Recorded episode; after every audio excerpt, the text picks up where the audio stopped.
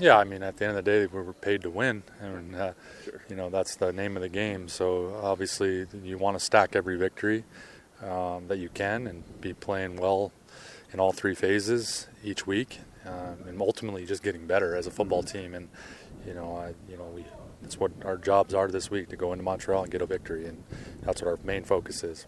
Remember last year when you got off to that great start, seven and zero, oh, and the pressure to maintain that start and and the you know the West is so tough, and you had Calgary and Winnipeg nipping at your heels. Now it's kind of in reverse, where you're trying to nip at Calgary's heels, and there's, there's always pressure to win in this league, but the West is so tough. So tell me about that pressure to win every week to keep pace. I, I, I mean, I think when you're in the West, you just deal with it. I mean, it's it's a week to week battle, and you just focus on the task at hand, which is the next one, and you know, and, and that's it. So, like I said, our focus right now is just on beating Montreal, and mm-hmm. and whoever that puts us in the stands, standings, it puts us. Um, you know, we know it's going to take a lot of victories to win the West, and that's our ultimate goal uh, for the regular season. Mm-hmm. But uh, you know, at the end of the day, really, like I said, we just we're focused on beating these Montreal this week and getting better as a football team. That's what I've tried to make the focus on our to our guys. We had a bye week to refresh.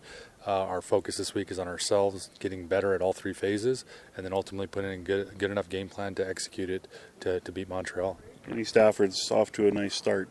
And last year he came in and was willing to learn, willing to do whatever it takes. He spent most of the time on the practice roster. And he even said that I had to prove something to this coaching staff because they didn't know me. But what have you seen about uh, with Kenny Stafford, you know, even going back to last year to this point? Well, I'll say this about Kenny and his career. I mean, he's dependable every week. I mean, he stays, he's durable. He's a durable receiver. He comes into work every single day.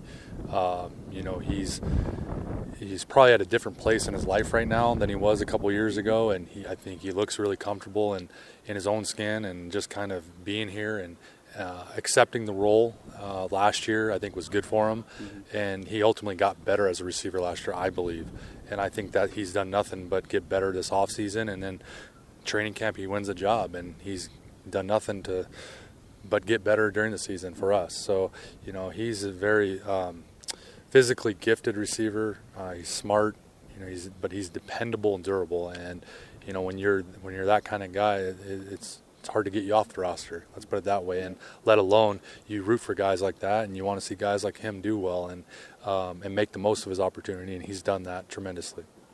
Can you uh, talk about tomorrow morning and how important that is to this organization? You've done it as a player, you've done it as a coach. What's that like? I think it's um, extremely important. I mean, um, you know, special needs kids out there, and to be able to go with them and, and put them on rides and hang out with them for a couple hours, uh, you know, it is a great thing. And I'm glad our our our uh, organization's all about that and helping out the community.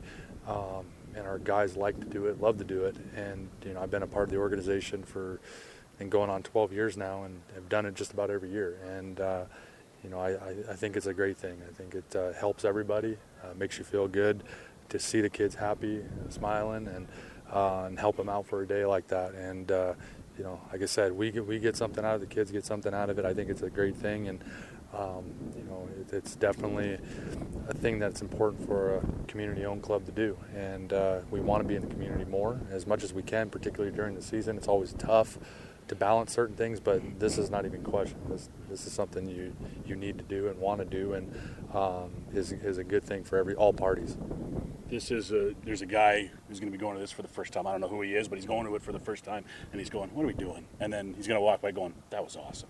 Yeah, I mean, it just seems it can change your perspective on so many things. There's no question. I mean, again, you know, we're a community-owned team, so you to go out in the community in and of itself is a is an important part of our job, and we understand that. But this day is different, and this day is special, and uh, you know, it's it's two hours with those kids to be able to spend to put a smile on their face, put a smile on your face. Uh, you know, and, and that's what they get out of it. And that's what you see. And, and whether you know it, whether you've done it once or 10 times or 12 or this is your first time, you know, you'll enjoy it. And I think our guys will, like I said, they'll, they'll have a great time. And, um, you know, I'm just thankful that both parties do.